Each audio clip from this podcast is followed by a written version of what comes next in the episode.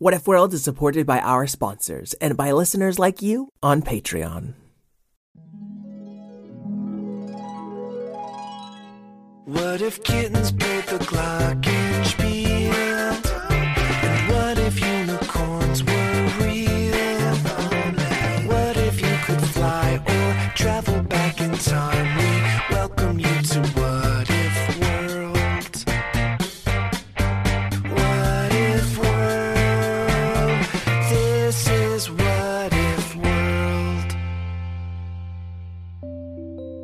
Hey there, folks, and welcome back to What If World, the show where your questions and ideas inspire off the cuff stories. I'm Mr. Eric, your host, and today we're doing something a little bit different. You see, we got a question from Elizabeth, and, well, why don't we just start with that? Because I really, really love this question. I am Elizabeth. and what do you like? Elephants. And what's your question? What if elephants could talk? Elizabeth, you have the greatest laugh. I hope you never stop laughing. And I love your question. Now, What If World is made better every week by each of your ideas, by all of our imaginations put together. And Elizabeth, there was another little girl from another part of the world who had a similar question. Now, let's just listen to Avi's question. Hi, my name is Avi, and I'm four years old, and I like ballet. And my question is, what if elephants were small and meerkats were big? Say thanks. Thanks. Whoa, Avi, that is super cool. So we have some related questions here, and we've got a lot of questions coming in. So we're gonna do something brand new, totally different, totally awesome. We're gonna put your questions together. So we have, what if elephants could talk? And also, what if elephants were small and meerkats were big? So cool. So let's find out together. What if elephants were small and could talk, and meerkats were big? Not long ago, in the Havana, none of the animals or creatures were able to talk. Until one day, an elephant named Delefante found a magic bellows. A bellows is a strange sort of tool. Kind of looks like a weird accordion, and you pull the handles to make it bigger and suck in air, and then you push them back together to blow out that air.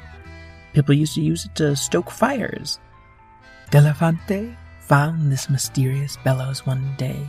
He put his trunk at the little tip where the air comes out, and then he pushed just a little bit on the bellows part. He made a startled elephant noise as air sprung out of the bellows and into his trunk, giving him the ability to talk. My goodness, I can talk.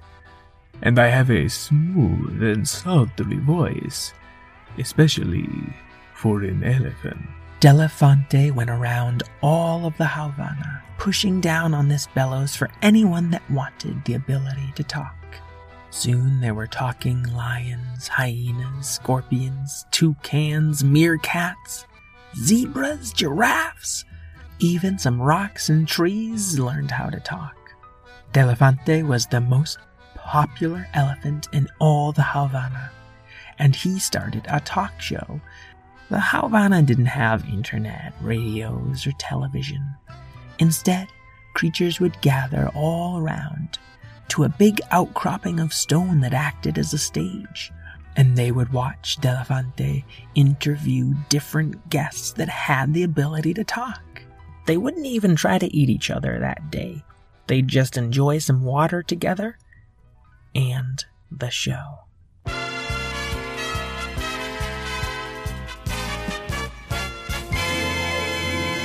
I am the Elefante, the biggest, loudest talking elephant in all the Havana. Today is a very special day. Wildebeests and toucans and hyenas all giggled with excitement. Because today we have one of the Havana's cutest families as our guests. Can you 20 kids come on up here? A whole mob of meerkats suddenly rose from their seats and stepped up to the stage. Mira was the most confident of the meerkats, so she decided to do the talking. Hello, Delafante. Thanks for having us on your show. We're, we're really uh, quite excited. Well, we're going to get straight to the hard hitting questions. What is it, do you think, that makes meerkats so tiny and cute and adorable and everyone just wants to hug you and squeeze you and have you as pets? Mira had heard questions like this before. Well, our size does not have anything to do with how uh, powerful we are or what we're capable of, and we don't like to be identified as just cute little creatures here for your enjoyment. Wow. Is it not cute, my audience? When the meerkat gets mad, look at them all, they chitter and they bite. And the lions roared with laughter. right beside those cackling hyenas, Now listen, said Mira. not a one of us has gotten to bite anyone on this stage. If we wanted to bite, we could. A whole mob of meerkats is no laughing matter. Oh, I think my audience begs to differ. You are very funny to us and very cute. And we laugh when you try to do things. Well, that's not fair. I promise that anything you can do, we can do better. Oh, oh, oh, oh, that is quite big talk from quite a little creature. Very well. What say you? How do we compete this? A zebra raised its hoof in answer. What if you both competed to see, uh, who could knock down that tree faster? Well, that seems like sort of an unfair challenge. That sounds like a plan. So Delafante stepped down from the large stone outcropping that made the stage and walked over to that tree, giving it one single push with his trunk. The tree fell immediately. It appears I win. Well, that's not fair. It's not like you can knock down the same tree twice. Very well. Why don't you pick the tree back up then? All 20 meerkats looked at each other. They didn't feel like they had much choice, so they gathered around that tree and did their best, lifting from one end, pulling from the other end, but the tree wouldn't budge, I think we know who won that round. said Lionel the lion. All right, what is our next challenge? A toucan raised its hand. Huh? Who can drink the most water? Seriously? That's not even remotely. But Delafonte had already lapped up half a lake. I win again. A scorpion raised its tail. I know. Who can dig the biggest hole? All right, we're actually quite good diggers. Meerkats are in the mongoose family. They have claws that are nearly an inch long and they're actually really good diggers.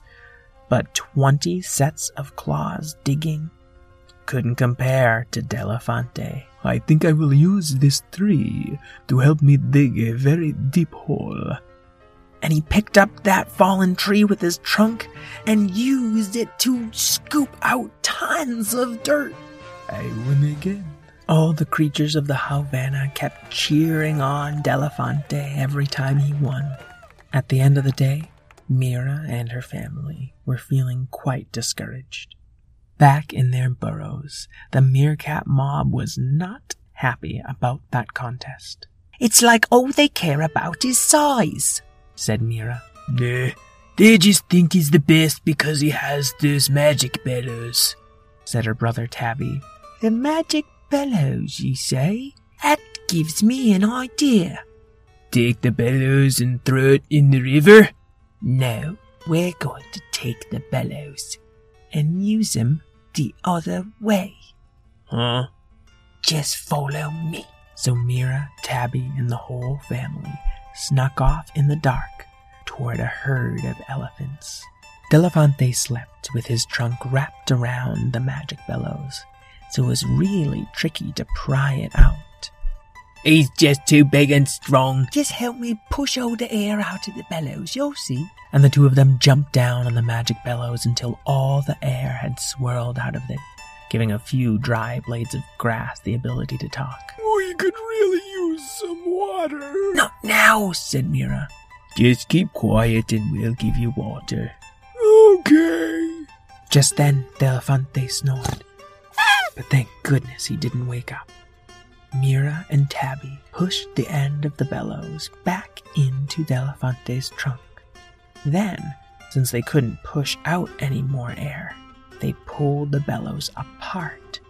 As the bellows filled with air, Delafante got smaller and smaller and smaller until he was no bigger than a meerkat.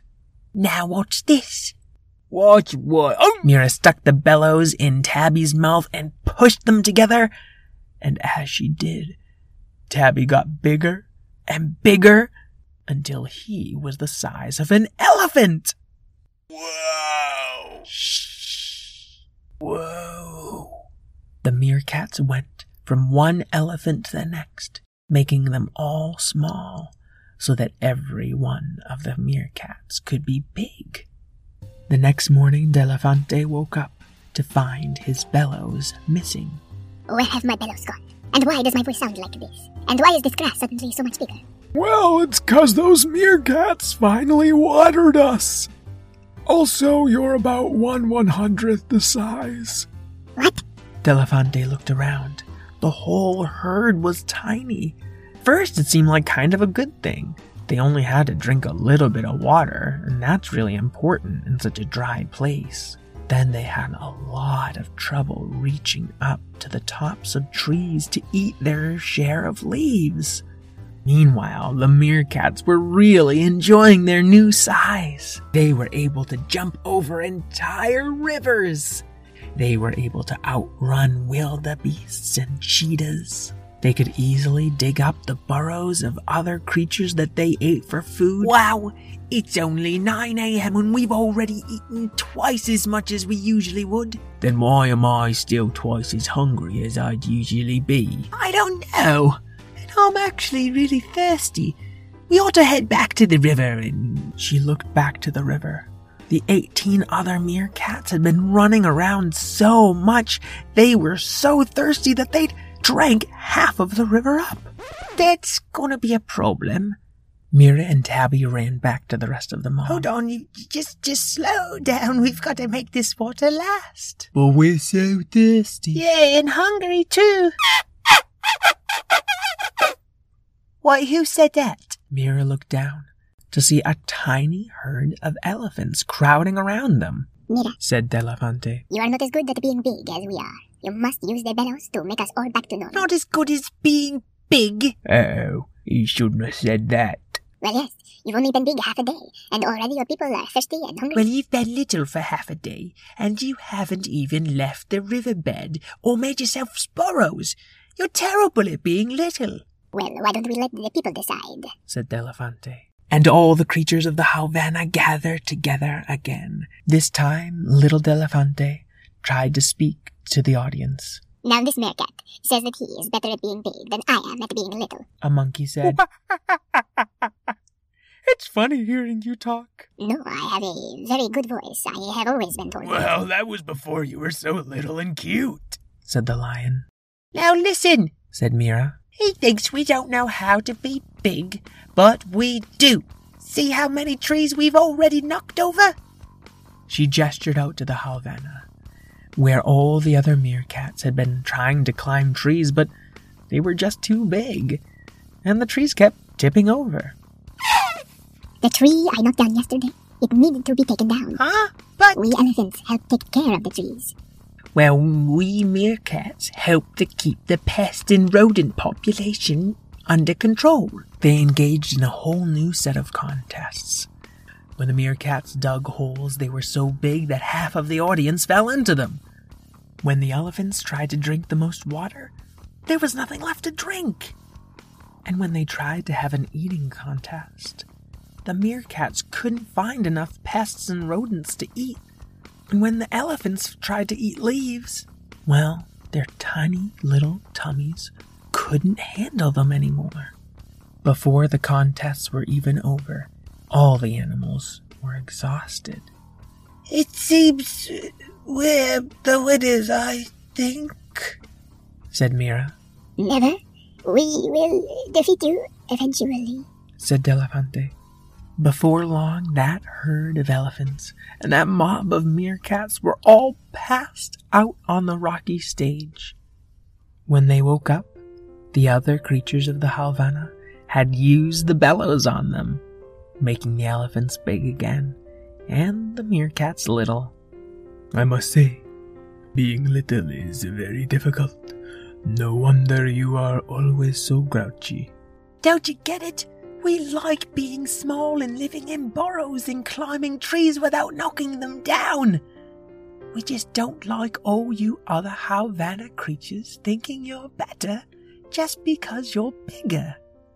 Is that why you were so bad at being big? To prove to me that size does not matter? Uh, yeah, that, yeah, that's why we were oh so bad at being big. We were just trying to, to prove a point. Heck, no. Being big was terrible. I don't know how you do it.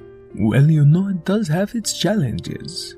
Well, listen, you've got some trees to write up and we've got some holes to fill in, so why don't we just get to work setting things back to normal? And so the elephants and meerkats worked together, keeping the trees healthy and the pests under control. But every once in a while, when a bigger creature and a littler creature had a dispute in the Havana, Mira and Elefante would have them switch places with the magic bellows.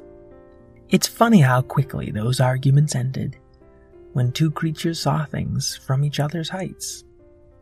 The end. Oh man, Avi and Elizabeth, I am so happy we had your questions today. This was our first combined story day, and you helped us do it. Thank you both so, so very much. Folks at home, we've got a bunch more questions and I am so excited. I also want to hear from you in other ways too. If you want to call in with a comment about a past story or just a interview question for me or one of What If World's many, many characters, please give us a call at 205-605-WHAT. Make sure to get your parents' permission and use their help too. They're pretty good at this stuff.